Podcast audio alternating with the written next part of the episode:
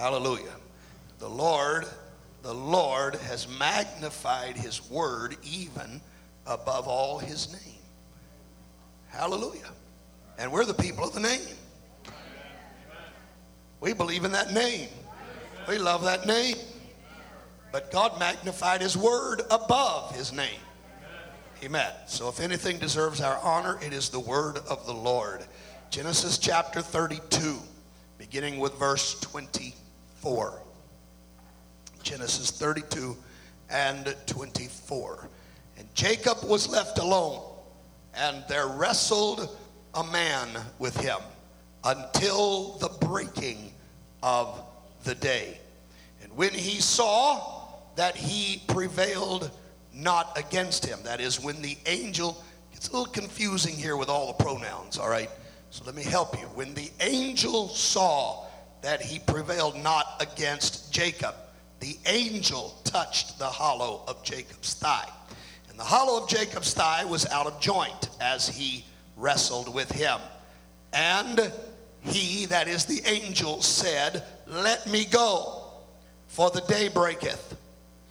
And he, that is Jacob, said, I will not let thee go, except thou bless me. I will not let thee go, except thou bless me. Hallelujah. The contemporary English version says, You can't go until you bless me.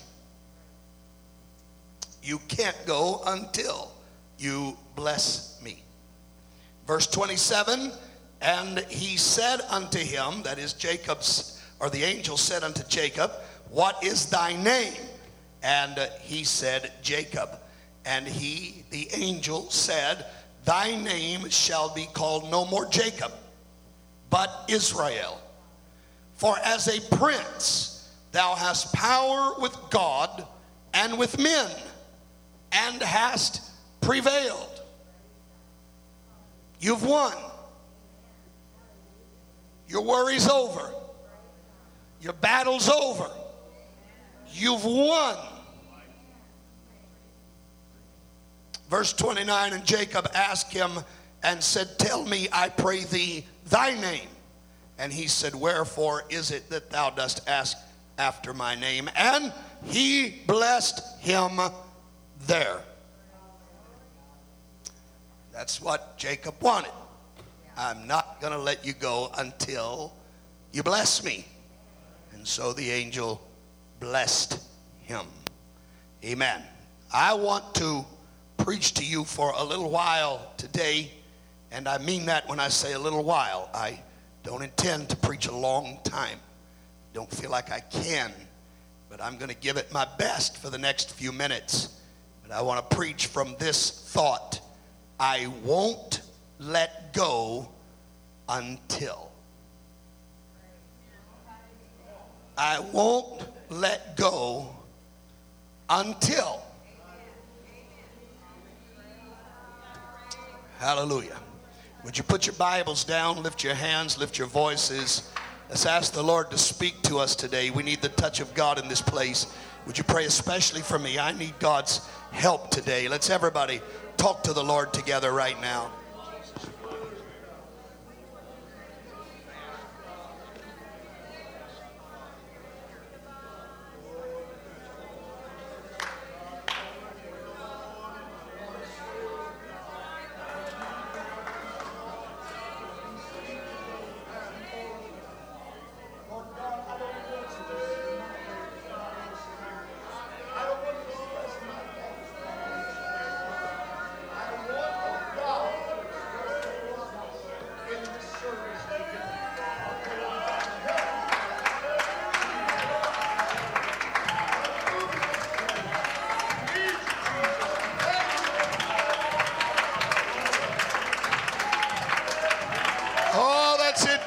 worship God.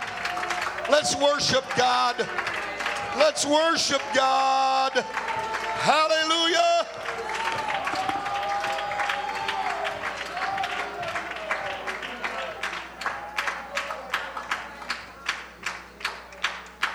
Hallelujah. Hallelujah.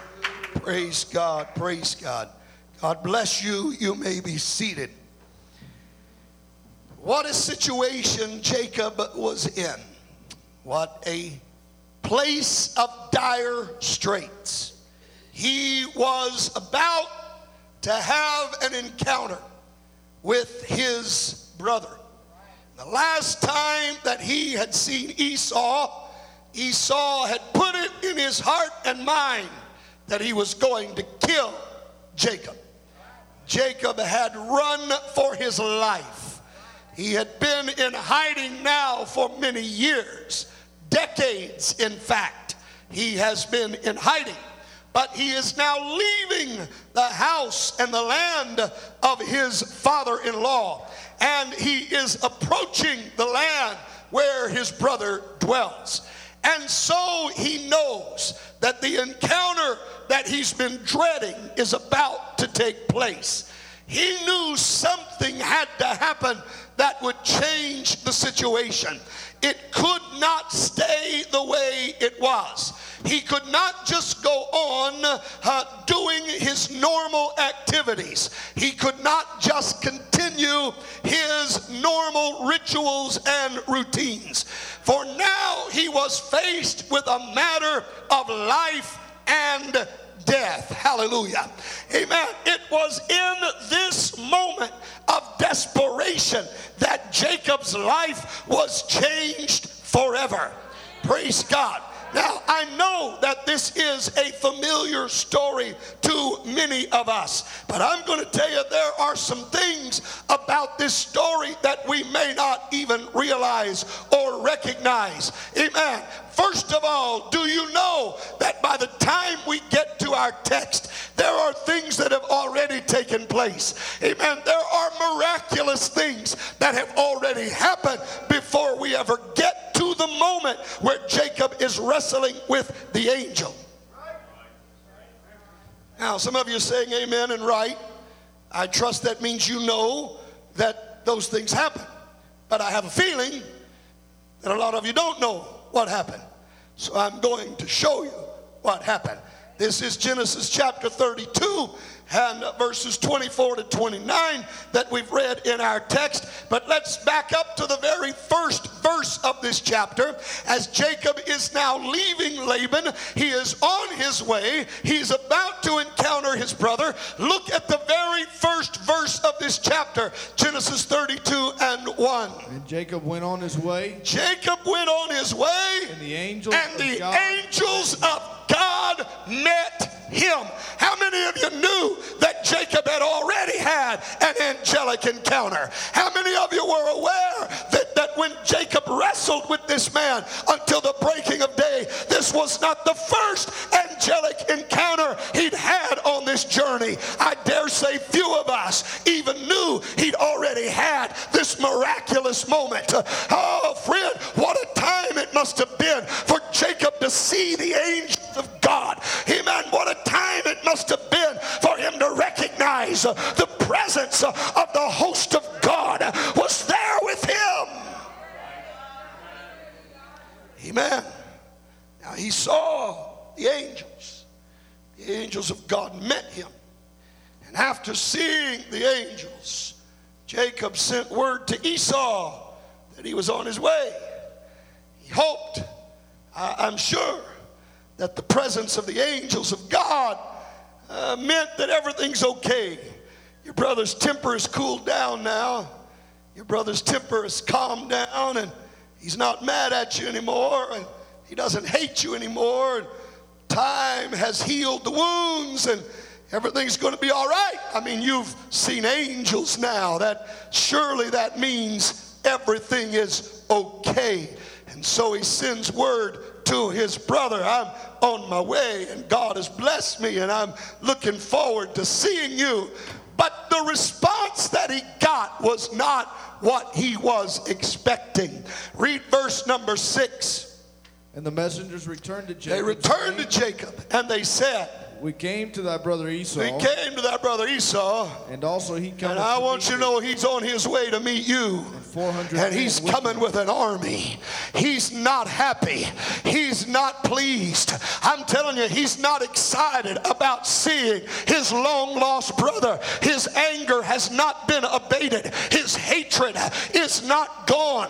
He's not coming by himself, but he's got an army with him, Jacob. You better prepare yourself. You might have a lot of children. Uh, you might have your wife here with you, but you're not big enough and bad enough uh, to handle an army of 400 men. Oh, but I've seen angels. Yeah, well, you might have seen some angels, but you're still in trouble.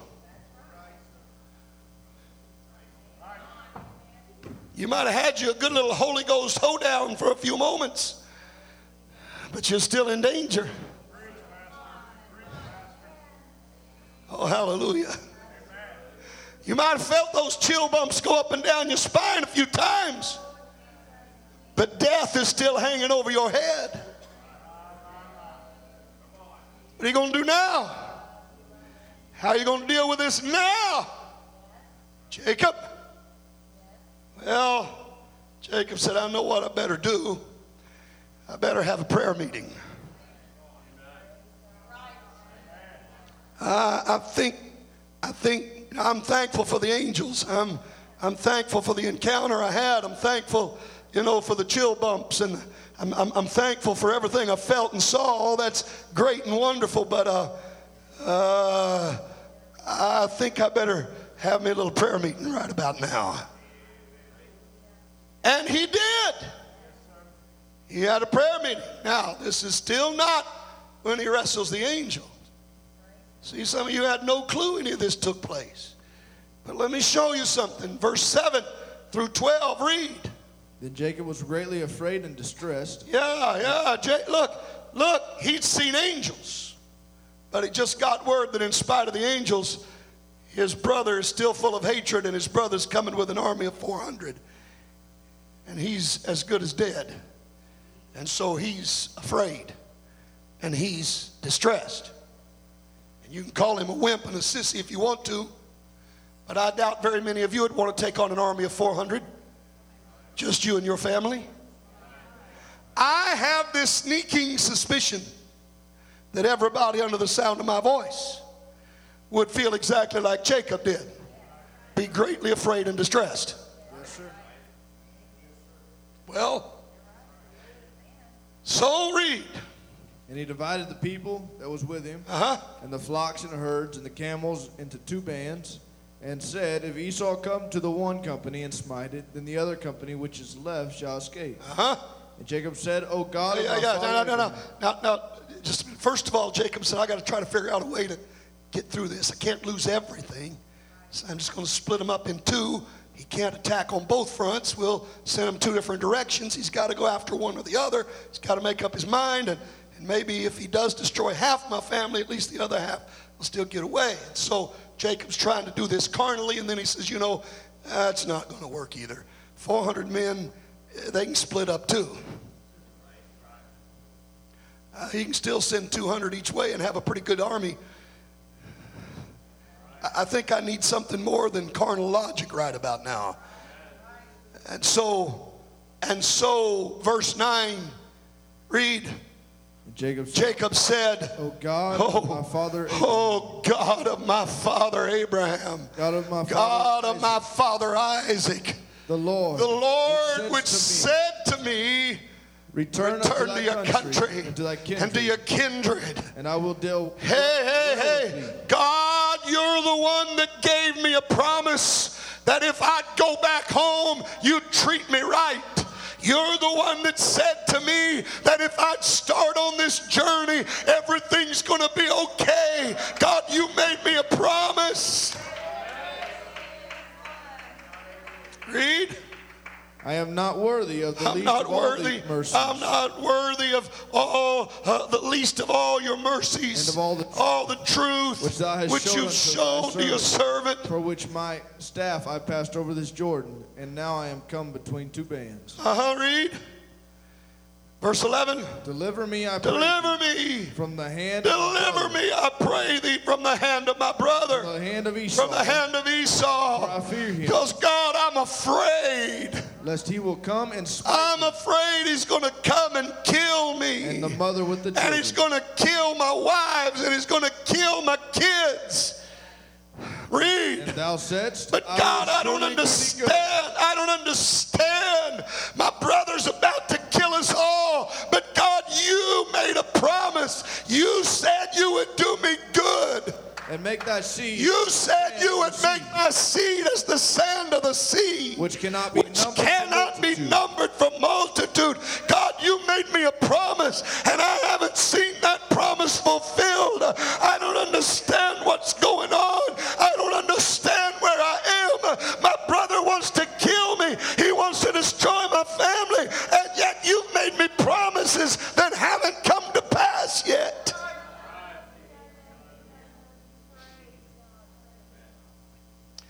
Now, he's already had an angelic visitation. But that didn't change things. Look, he could have been content to go on his way, rejoicing in what he'd seen. He saw more than any of you have seen. I mean, I haven't had any of you come to me and tell me you've seen a host of angels appear to you in a vision.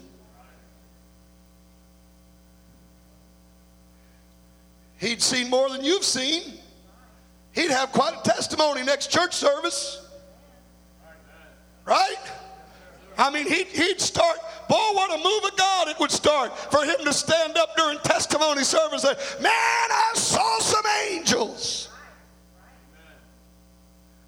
But the angels didn't change him. And so he prayed a prayer. But can I tell you, the prayer didn't change him. Things are still the same. His brother's still coming after him. He's still got death hanging over his head. Somebody hear me this morning. I know it's Sunday morning. I promise you, you got more sleep than I got last night. Well, I need somebody to help me right about now. I'm, I'm telling you, Jacob could have just said, I've seen enough, I've experienced enough. But Jacob knew if I stop now, I'm going to die. This is not good enough. What I've seen is good, but it's not good enough. What I've experienced is wonderful, but it's not wonderful enough. Because if I stop basis of what I've seen, I'm still going to die. And what good will the angelic vision do me? And what good will the prayer meeting do me if my brother kills me and kills all of my family and the promises of God are left unfulfilled?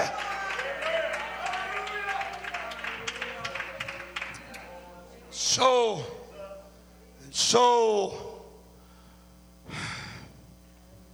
thank God for the vision. Thank God for the prayer meeting. It wasn't enough. And so he sent everybody away. He said, I need some alone time. I got to get an answer. I got to have something else happen.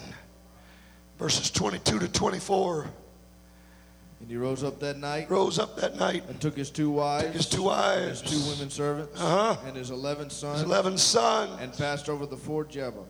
Mm-hmm. And he, he took them and sent them over the he brook, sent them over the brook, and sent over that he had. sent over everything he had, And Jacob was left he alone. was left alone.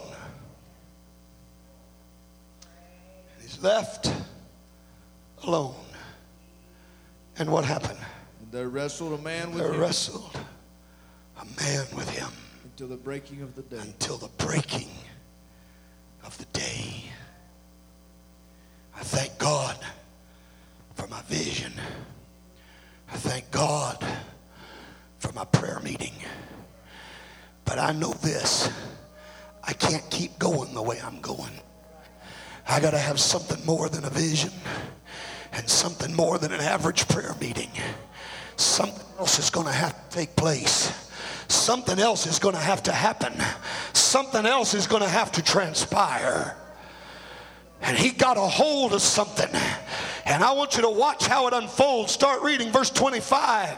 And when he saw that he prevailed not against him, he touched the hollow of his thigh. Listen, Jacob latched on to that angel and he said, I, I got a hold of you now. And the angel said, Okay, good enough, that's fine, but I got to get out of here. And Jacob said, Oh, no, you don't. You're not going anywhere. I'm not letting go. I got a desperate situation that's unfolding before me.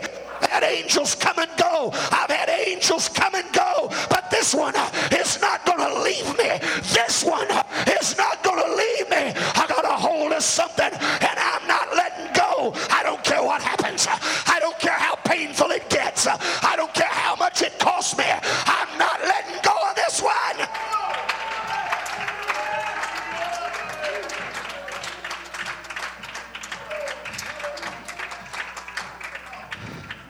The angel touched the hollow of his thigh. His thigh was out of joint. And he, as Yeah, he wait, wrestled, wait, you ever? And he ever- said- you- wait, wait, wait, hang on. Have, have you ever had a bone out of joint? You ever? You know, I'm getting to that age where sometimes I go to get up out of a chair and all of a sudden things just aren't quite aligned like they should be. I can't tell you how many times I have stood up from the table and had to catch myself because that hip just wasn't quite in place like it was supposed to be. And the moment I stood up, I lost my balance. I had to make sure I got it back into place and then I could go on. It's a painful thing to have it out of joint. It's a painful thing for it to not be like it needs to be. His thigh was out of joint, but he didn't stop. He was hurting, but he didn't stop.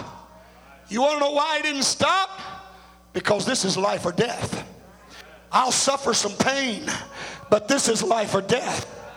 If I've got to hurt in order to have life, I'll just hurt. But I'd rather live my life hurting than just to die and give up.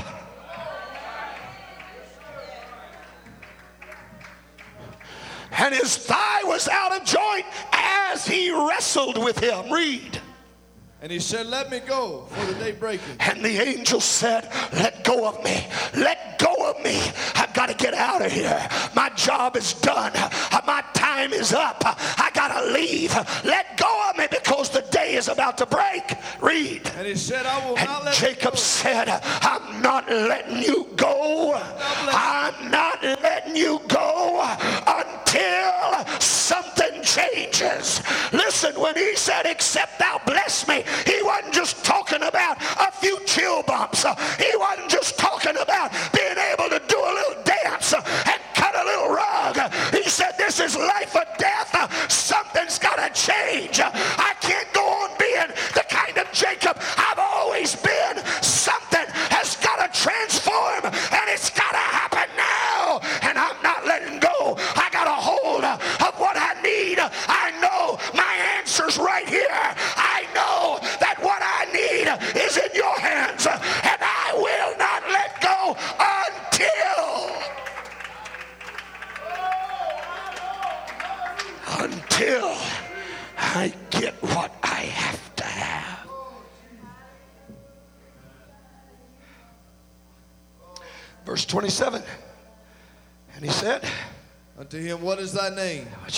And he said, Jacob. He said, My name, my name's Jacob. That means deceiver.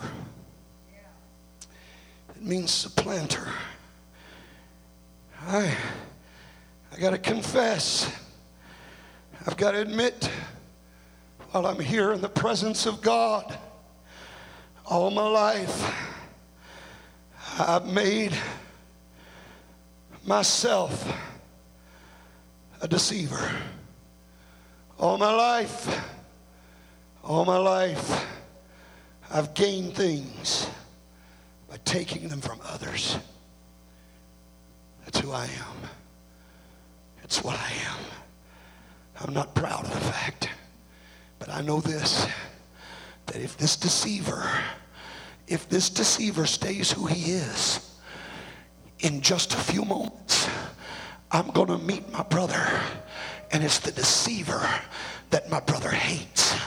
I can't remain a deceiver if I'm going to meet my brother because he's going to kill the deceiver. Something's got to happen to me that changes who I am. If we're going to see the promise that God has made, He said, My seed would be as the multitude of the sand of the sea. God said, I'm going to have a revival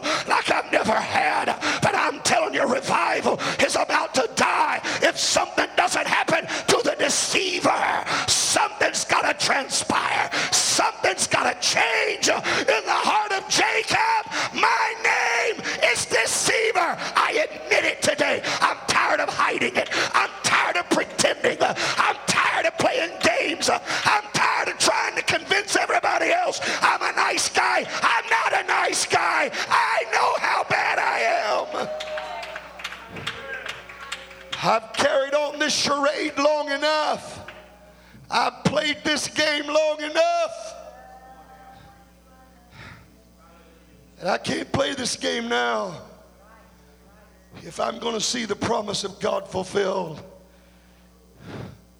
So I'm going to admit to you, I'm a deceiver.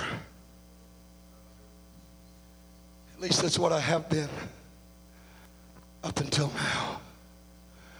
But something's about to happen. Verse 28.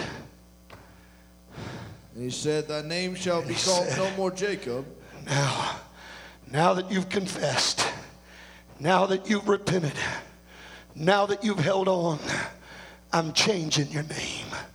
You're not deceiver anymore. Read. but Israel. But now your name is Israel. Israel. El, that is the appellation, the title of God, Elohim. Israel, a prince with El, with God. You are not a deceiver anymore. That your brother is not going to meet the deceiver. Your brother is going to meet a prince with God.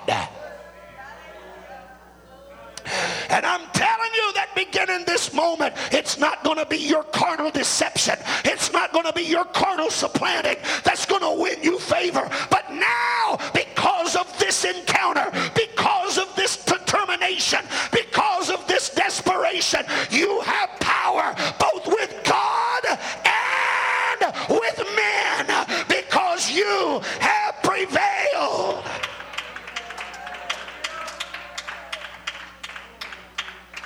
Read, read, read, read. Jacob said, which thou hast yeah, yeah, power yeah. with God. yeah. And Jacob asked him, And Jacob asked him and said, Tell me, I pray thee thy name. tell me your name. And he said, Wherefore is it that thou dost Don't, ask don't get sidetracked. Don't get sidetracked. Don't get sidetracked, Israel. Don't get sidetracked. We didn't come here to exchange business cards. We didn't come here so we could create a network. You're in this place for one reason and one reason only. You need a change. You need a transformation. You're about to face death, but I've come because you said you would not let go until the blessing came.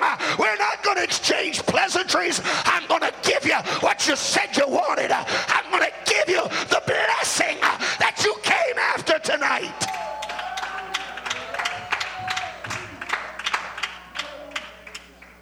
Just seeing angels was not enough. Just praying a prayer was not enough. He needed something more. He needed something greater. He needed something that would transform and therefore spare him. It was this recognition that if he stopped after the vision and the prayer, all he would have had were fond memories of a few good blessings. And he'd have gone to his grave with some fond memories, but without the fulfillment of the promise of God. I don't think you're hearing me today. I saw angels. I had a prayer meeting. I felt the glory of God. But Jacob, if you stop here, that's as far as it goes. And there's some promises God has made to you that you haven't seen yet.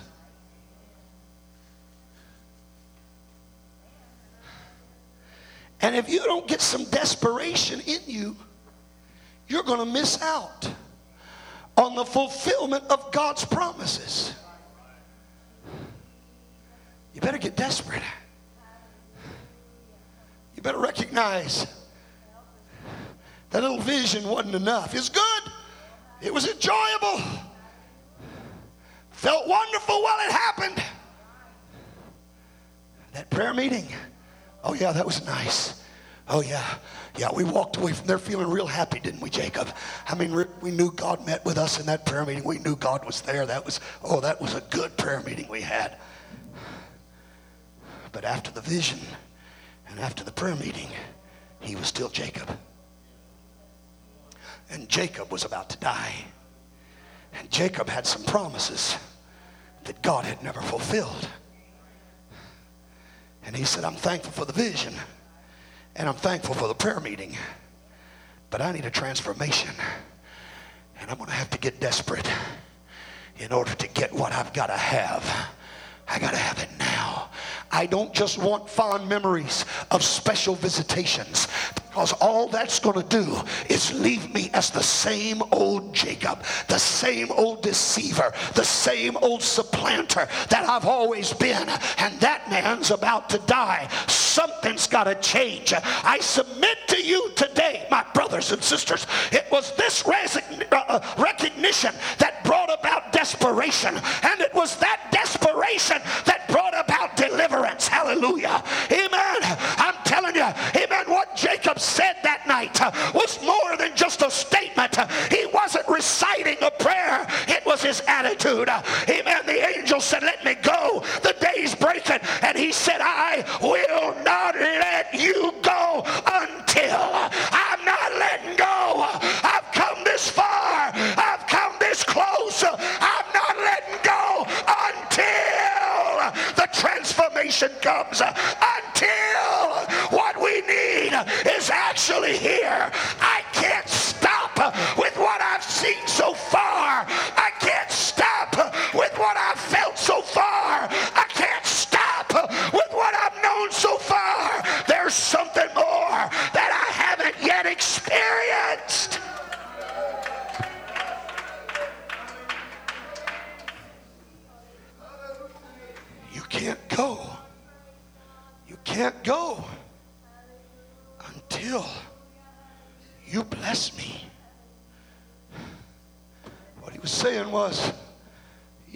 everything I've already seen and experienced was not enough to truly change me. It wasn't enough to really spare my life. And so he refused to let go until the blessing came. And so here we are New Life Pentecostal Church. Here we are. I think this is why I hadn't been able to sleep. Because here we are. How many weeks of revival have we been in? How many things have we seen God do? How many times has God visited with us? 20 plus people have received the Holy Ghost. We've seen at least two notable miracles cancer healed, amen, closed eyes reopened. We've seen God do some wonderful things. And I'm going to tell you, I'm preaching to some of you who are very happy with what you've seen. This is good enough. This is good enough. I'm satisfied. No, no, no, no, no. Don't you sit there and say no. I'm telling you in the Holy Ghost, that's all you care about. We've seen enough. I'm tired. Let's quit now. Let's shut it down now. This is it. This is all we need. I'm telling you, church, this is not the end. I'm telling you, God has not fulfilled his promise. I'm telling you, I'm not satisfied with what we've seen. I thank God for it. I I praise God for it. But I'm telling you, transformation has not come.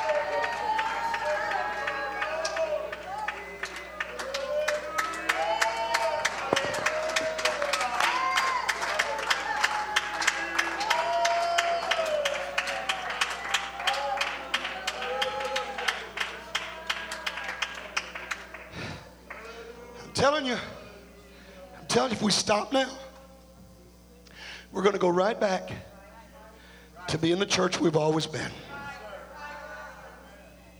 Oh, we've seen some great things. I thank God for everything we've seen. I thank God for everything that's happened. We've had the visitation of the presence of God. It's been here. But I'm telling you, I'm telling you, I'm preaching to a lot of folks right now that if we just quit right now, you'd be fine with that. You'd be fine with that. Because we got a lot of things we can talk about. I mean, we can tell our grandkids about the night the woman came and her eyes were shut and God just opened them instantly. We, we can tell our grandkids about that miracle. We, we can tell our grandkids about what happened with Sister Hilton and how God took away the cancer. We, we, we, we, can, we can tell our grandkids about the miracles that we've seen. And oh, remember that revival when 20 people got the Holy Ghost. Man, what a revival we had. And oh, we got shouting material, but shouting material's not what I'm after. I'm looking for transformation. I don't want us to stay the same. I don't want us to be what we've always been. I'm telling you, it's time that we cross a threshold. It's time that we take some new ground. It's time we possess some new territory. It's time we see something more than what we've ever seen before.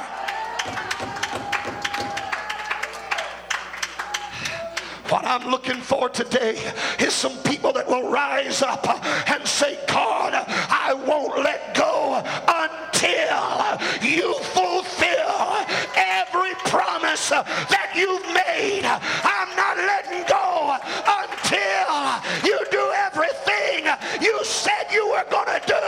I'm thankful for what you've done. I'm not being arrogant. I'm not being haughty. But you made the promise,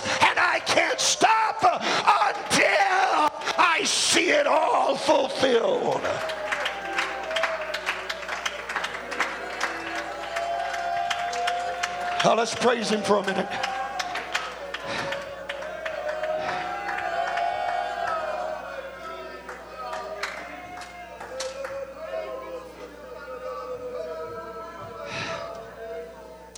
Hallelujah.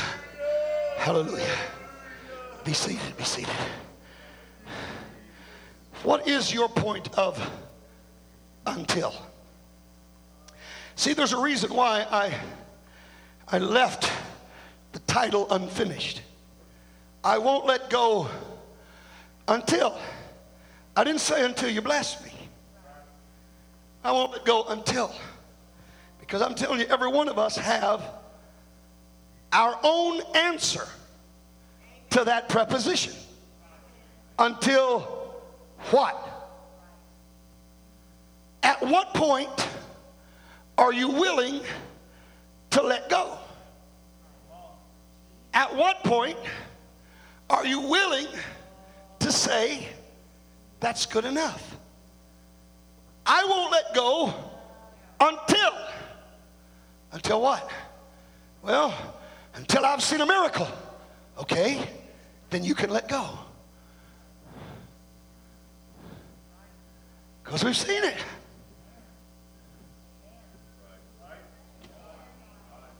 Right? We've seen it. I won't let go till I see a miracle. Okay, then you can let go. If that's all you're looking for, you can let go. I won't let go until I see several receive the Holy Ghost. Well, then you can let go because we've seen that. Hello? You know, it dawned on me when I was in Africa. I said that when I was teaching one day. I said, hello? And I said, wait a minute, do you say that here? Oh, yeah, yeah, they we say that. I said, well, you know, the reason why we say that, because we get on those cell phones And, and you, you know, you ever lost a call? You ever been just talking away and all of a sudden you realize there's nobody on the other end of the line? No? None of you ever done that? I, oh, I have. Man, I've been, I mean, right in the middle of telling something great. And, and all of a sudden there's, I don't hear anything. Nobody say anything. And so what's the first thing you say? Hello? Are you there? Do we still have a connection? So I'm saying to the church tonight, today, hello? Are you there? Do we still have a connection?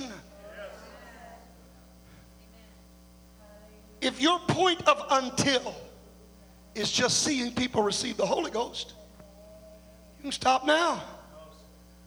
Because we've seen it. Well, I won't stop until I've gotten some really good blessings. Well, you can stop now. Because if you haven't gotten any really good blessings so far in this revival, the chances are pretty strong you're not going to get one. Hallelujah. I'm telling you the way God's moved in some of these services, if you didn't respond to that, I don't know of anything that God could do that would get you to respond. If, if all you're looking for is a good blessing, then you can stop now. But somebody has got to reach a place where they say, wait a minute, I'm thankful for what's happened, but my loved one that God said was going to be saved isn't sitting here yet. No, I'm thankful for 20, but God, that one I've been praying for was not among the 20. I'm not stopping.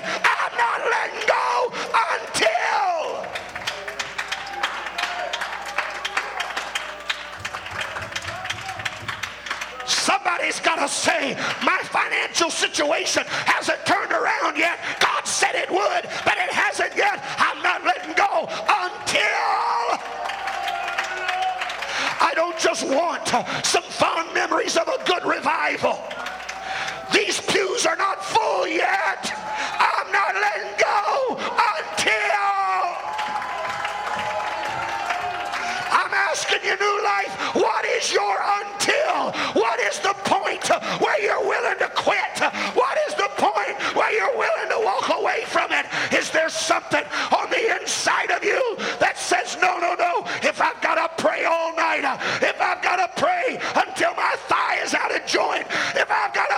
until it hurts,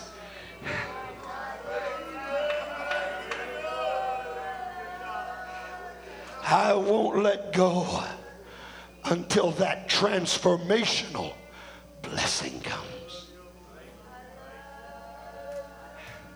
See, some of you have been blessed, but if we stop now, it'll only be a matter of days, maybe weeks, maybe months, but you'll be right back in the same old rut you were always in if we stop now.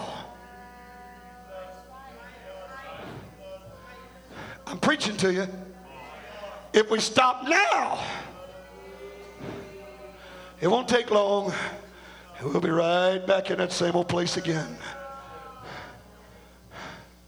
Hallelujah. Somebody's got to say, uh, that's not my until. That's not my until. I got too many people I'm still waiting on to get here. I got too many things I'm still expecting to happen. I got a long list, God, because you made some promises that haven't been fulfilled. I'm thankful for what you've done. I'm thankful for what I've seen. Please don't think I'm ungrateful. I appreciate it, but this is not everything you said we could have.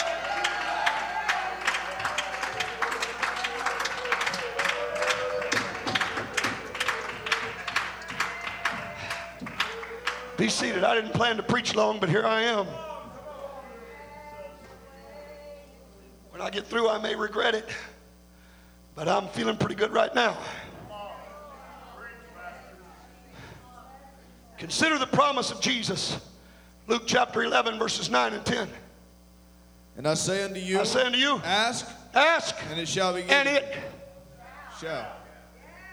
Ask and it shall be, shall be given you. be given you. Seek, Seek and ye shall find. and ye shall find. Knock, Knock and it shall and it shall be open to be you. open unto you. Read. For everyone that asks, For everyone. Do we believe the Bible or don't? It's impossible for God to lie. He said, Everyone that asks receives. Did he say it or not? Everyone that asks receives. And he that seeks finds, and to him that knocks, it shall be open. Did he say it or didn't he? And yet we all know there are things we've asked that God did not do. There are things we sought that we never found. There are doors we've knocked on that have never opened. Can I get a witness? Did God lie? You know, here's the problem. We have taken these two verses of Scripture and tried to set them apart as though they were all alone. But we got to take them in their context. We got to take them in their context. You can't jump into the middle of a conversation and know what's going on. If we're going to understand verses 9 and 10, we got to read some verses leading up to that. So let's go back up to verse 5 and start reading. and he said unto them, Uh huh. Which of you shall Which have a friend? shall have a friend? And shall go unto him at midnight and say Friend. unto him, You go to him at midnight and you say to him, Friend, Friend, lend me three loaves. I need some bread. Read. For a friend of mine is in, it, Because- in his journey is come to me, I've had some unexpected guests drop in. and I have nothing to set I, before him. I don't have any food in my house. It's too late now. The stores are all closed. We don't have any 24 hour Walmarts over here in Jerusalem. Uh, you know, in, in uh, uh, AD 30, there- there's not any 24 hour Walmarts that I can go to right now. 7 Eleven hadn't started yet. Got these folks dropping in on me, and I don't have any food in the house. I need some help. Read. And he from within shall answer and And he answers and says, Trouble me not. Leave me alone. The door's now My shut. door's already shut. My children are with me in bed. Kids have all gotten in bed. I cannot rise and get. If thee. I get up, I'm going to wake up the whole house. Just leave me alone. It's too late. Come see me first thing in the morning. We'll help you out tomorrow. Not now. Read. I say unto you, I say unto you, though he will not rise he and will give not him, rise and give him because he is his because he's friend. his friend. yet because See, let me tell you something. Friendships wear mighty thin long about midnight.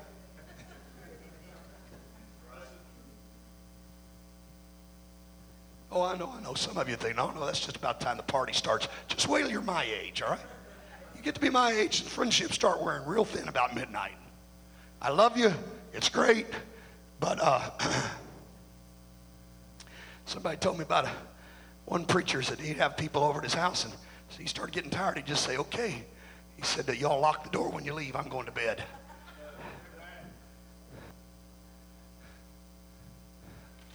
Somebody said another man would tell him, said, let's all play mouse and go to our own little house. Starts wearing thin about the middle of the night, you see. All that friendship doesn't mean a whole lot when you're really tired. You're about to collapse or you've already been asleep. In the middle of the night. You know, somebody calls you in the middle of the night, wakes you up. Hello, hello, hello, hello. Were you asleep?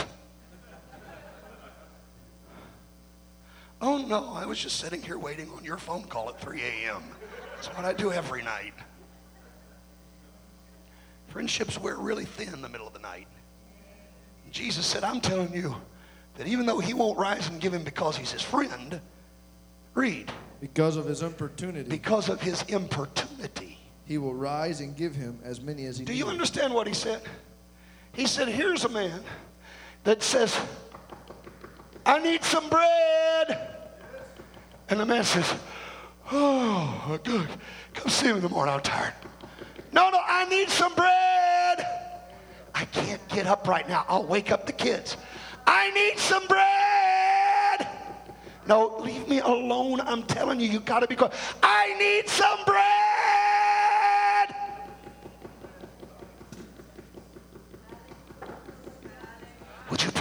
Quiet? I'm trying to sleep. No, I need some bread. I'm not going to stop until I get the bread.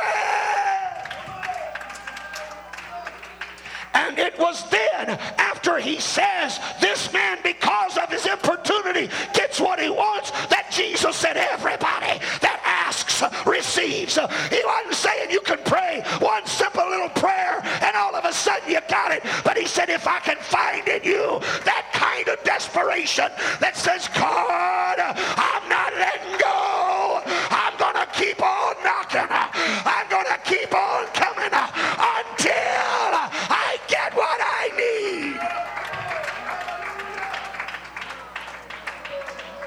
Everyone that asks that way receives.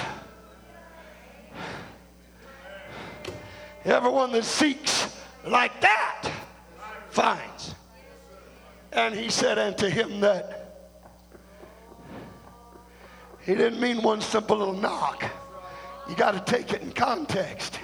You're going to stand there and knock all night if you have to. This man's not going to sleep until he gets up and gives me bread. That's just all there is to it. I will get my bread before I go home.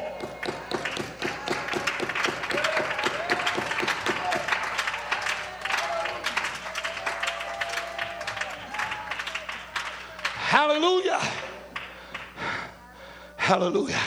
Luke 18. I'm trying to hurry to a close. Luke 18, verses 1 through 5. And he spake a parable He spake a unto them parable to unto this them to this end. that always to pray. Now listen, listen. He said this is the whole purpose for his parable. To teach you to keep on praying. Now he didn't mean that you just get up and pray a prayer every day.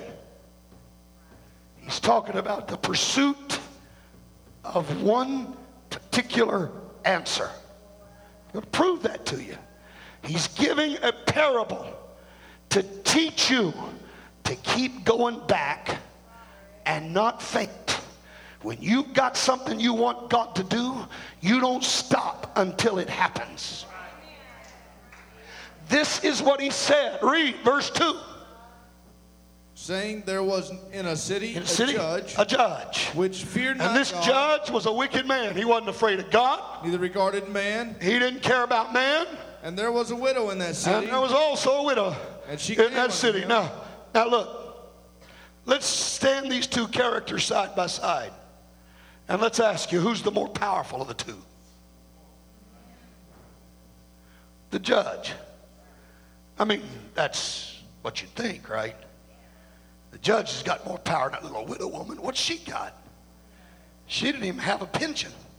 They didn't have such things back then. She didn't draw Social Security. They didn't have that back then. She's a widow. She's got nothing. The judge has everything. He's got power. He's got prestige. He can make decisions.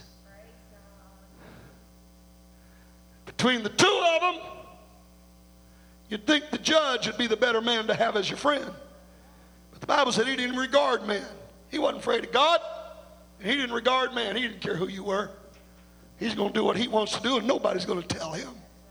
He's going to call it like he sees it, and he doesn't care whether you like it or you don't like it. He doesn't care what the Bible says about it. He's going to do what he wants to do. And nobody is going to force him to do anything. At least that's what he thinks. Until this little widow woman who has nothing shows up in his courtroom. And she says to him, She says to him, she came unto me. him saying, Avenge me of mine adversary. of mine adversary. And he would and he would not And he would not, and he would not for a while. Read. But afterward, But after a while, he said within he himself, said within himself, Though I fear not God, I'm not afraid of God, nor regard man, and I don't care about any man. yet because this But I figured one me, thing out. This woman's not going to shut up until she gets what she came after.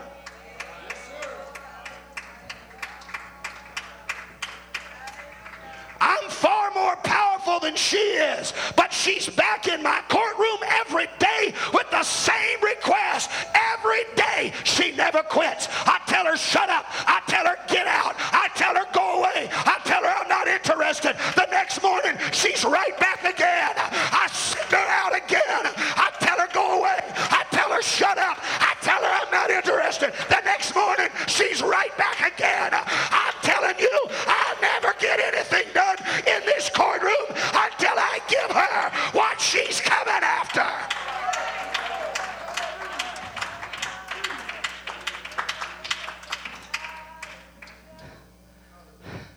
I will avenge her, lest So- by her will come coming she weary me.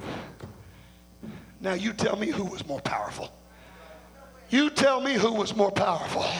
That little old widow woman didn't have anything, but she did have one thing.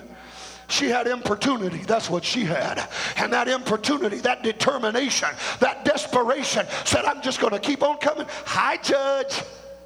Remember me? I'm the one you threw out yesterday, but I'm back today. Throw me out today, I'll be back tomorrow. Throw me out tomorrow, I'm coming back again the next day. I'm not done. You got the power to change this. You've got the ability to straighten this out. I'm not going to stop until I get what I came after.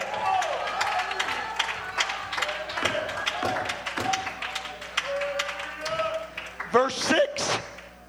And the Lord said, And the Lord said, just judge You better listen to what that judge had to say. And shall not God avenge his own elect, which cry Now look, if this wicked, evil judge that doesn't care beans about anybody is moved by importunity, shall not God avenge his own elect? Now, it doesn't stop right there. We might stop right there, but the verse doesn't. God doesn't just avenge, avenge his elect, period. But it is a specific group of the elect who find the vengeance they're looking for. And who are they? He'll avenge his own elect Which cry day and that night. cry day and night unto him. In other words, that one that keeps coming back and saying, Hi, God, remember me? I just talked to you this morning. I didn't get it today, so I'm back tonight. Hey, God, I didn't get it tonight. I'll see you first thing in the morning. I'm not going to quit. I'm not going to give up. God will avenge those that cry day and night. Verse 8 I tell you I tell will you, he will I'm telling you, it doesn't take weeks and months. All it takes is for God to see you're really sincere about this thing. God knows how long your until is. God knows where your cutoff point is. God knows where your stopping point is. But when he sees something rise up in you that says, God, I really mean it. I'm not stopping until transformation comes. I'm telling you, God will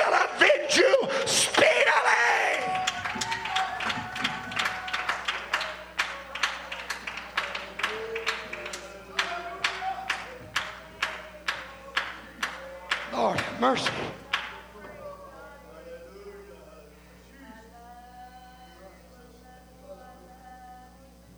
Hallelujah. Somebody, somebody needs to reset your until.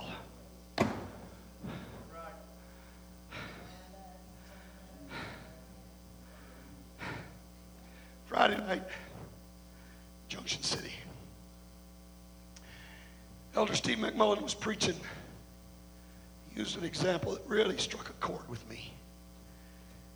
As this morning, as I was getting ready, like I said, all morning long, 3:30 this morning, this message just was all I could think about. It was all I could think about. Somebody, somebody needs to get an attitude. I won't let go until. And as I was putting all this together this morning, I remembered what Elder McMullen said. He told the story of Elisha when he was about to die. Joash came in, wept over him, and said, My father, my father, the chariot of Israel, the horsemen thereof. Now, I, I want to, I've only got a few minutes here. But I feel this is important to what I want to say. 2 Kings 13.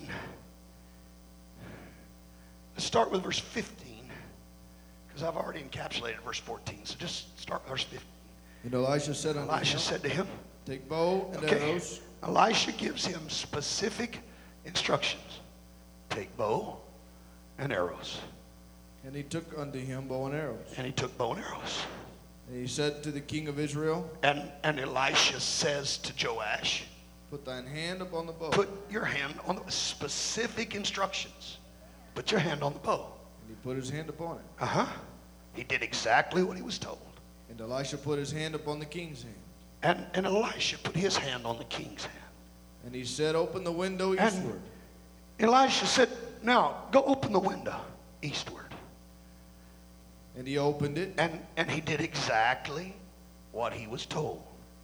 Exact. Are you getting this?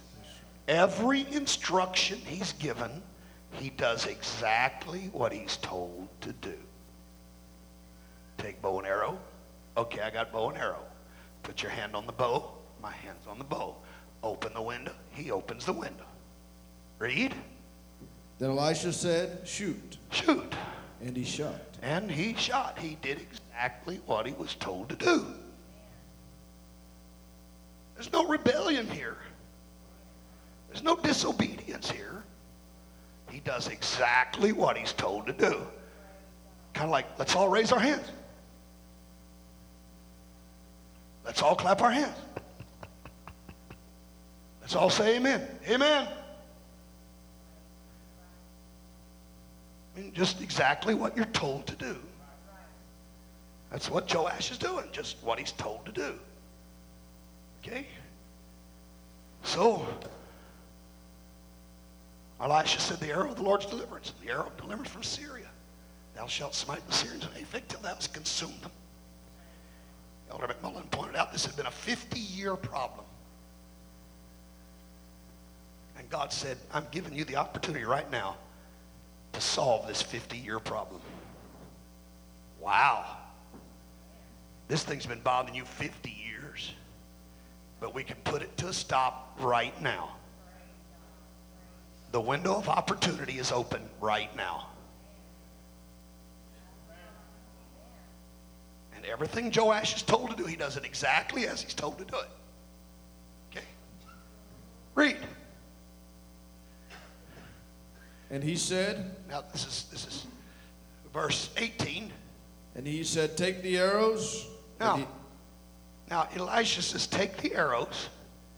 Read. and he took them. And so he took them. Again, he's doing exactly what he's told. Read. And he said unto the king of Israel, Smite said, upon the ground. Smite upon the ground. And he smote thrice and stayed. Now, look. He did exactly what he was told to do. He was told to smite on the ground. Now, he wasn't told how many times. He was just told smite on the ground. Can I tell you that he would have obeyed if he would have just smitten one time? That would have been obedience. Right? Right? Right? If he would have done it one time, that Elisha just said smite on the ground. He didn't say how many times, he just said smite on the ground. If he'd done it one time, that would have been obedience. But he didn't just do it one time. He didn't just do it twice. There you go, Elisha. I did what you told me to do. In fact, I did it three times. Aren't you proud of me? Told me to smite the ground, so I did it three times. Aren't you proud of me?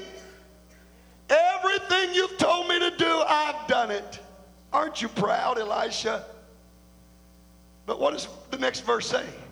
And the man of God was wroth with him. Elisha not only was not proud, he was mad. Yeah, preachers do get mad once in a while. Well, I didn't get very many amens, but preachers do get mad once in a while. I find where even Jesus got angry. Made a whip and drove some people out of the church house. Can you imagine Jesus driving people out of the church? But he did. And Elisha was wroth. He was angry. And here's what he said. Thou should have shouldest have smitten five or six times. Now, now look, Elisha didn't tell him to do it five or six times. I submit to you, if Elisha had said, smite on the ground five or six times, Joash would have done it five or six times. Because he was doing everything exactly as he was told. But I'm telling you, there comes a time when God wants to see how desperate you are. And God doesn't give specific instructions because He knows that people are willing to just do exactly what they're told. Let's all raise our hands. You did what was told. Let's all clap our hands. So you did what was told. Right? Are you getting the picture? But there's times when God is looking to see. Yeah, I told you to raise your hands, but that lasted a full 12 seconds. Your heart wasn't in that. Your heart wasn't in, you're just doing what you. Joash's heart was not in what he was doing, it was simply a matter of obedience. He wasn't really desperate for deliverance. He had the window of opportunity to solve a 50 year problem, but he wasn't desperate enough. So, three times, that ought to be good enough. I did what you said. You ought to be proud. Everybody ought to go and fight somebody today. Uh, okay, let me put on Facebook. You ought to come to church with me tonight. All right, preacher, I did exactly what you said. Yeah, you did. You did. I appreciate your obedience. But you know what God's looking for? God's looking for some people that'll pick up those arrows and say, You want me to smite? This means deliverance. This is what's going to break it for me. This is what's going to bring the transformation. You mean this is all I've got to do in order to assure absolute and complete victory? Then I'm going to smite, and I'm going to smite, and I'm going to smite, and I'm going to smite, and I'm going to smite. I'm not going to stop. I'm going to smite and smite and smite and smite and smite until I know they're forever gone. I got to get victory. I've got to get deliverance. I've got to have what I came after.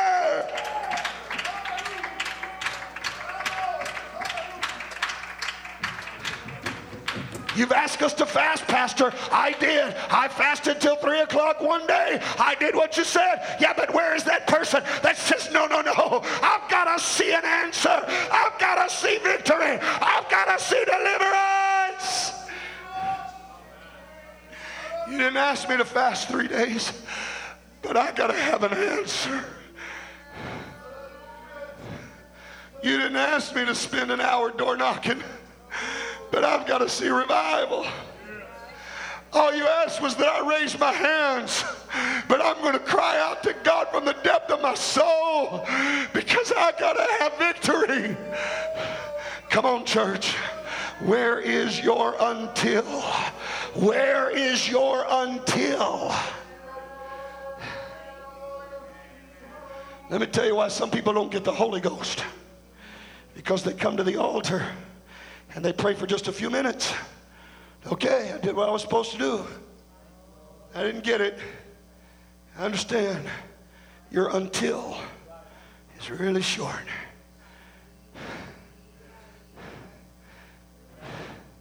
You want to know who gets the Holy Ghost? It's that person that says, I'm not leaving that altar until I got it.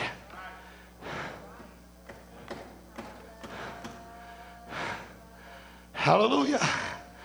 Come on now. You want to know who gets their miracle? It's that person that says, I'm going to pray until the miracle comes. Musicians come, huh? I guess I've preached right beyond you today. I guess it's time to quit. I.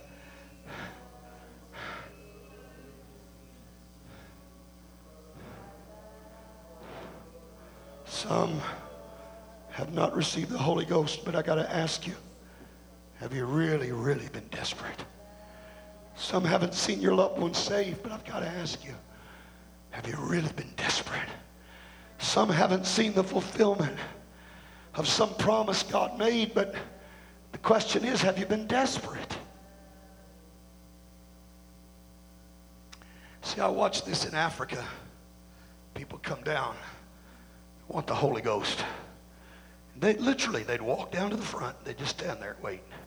Just wait. And then the minute that the preacher lays hands on them, they close their eyes and they start praying. And the minute you take your hand, then they drop their hands and they're done. That's it. And we've told them, you're not going to get the Holy Ghost that way. It just doesn't happen like that. God's not going to fit into your little window. You got to fit into His. Hallelujah. Church, none of us, none of us have seen the fulfillment of everything God said this church should see. But I wonder, is there anybody here that's really desperate enough to say, look, whatever it takes, however long we've got to go, however much I've got to give, however many prayers I've got to pray, however many days I've got to fast, however many doors I've got to knock, however many flyers I've got to hand out, I don't care what the price is. My thigh might be out of joint, I might be dragging a bum leg the rest of my life, but I got to have transformation. This is our window. It's open to this church right now. This is our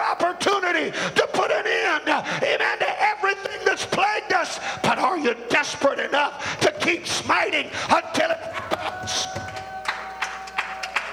Are you desperate enough to keep smiting until it happens? Let's stand this morning.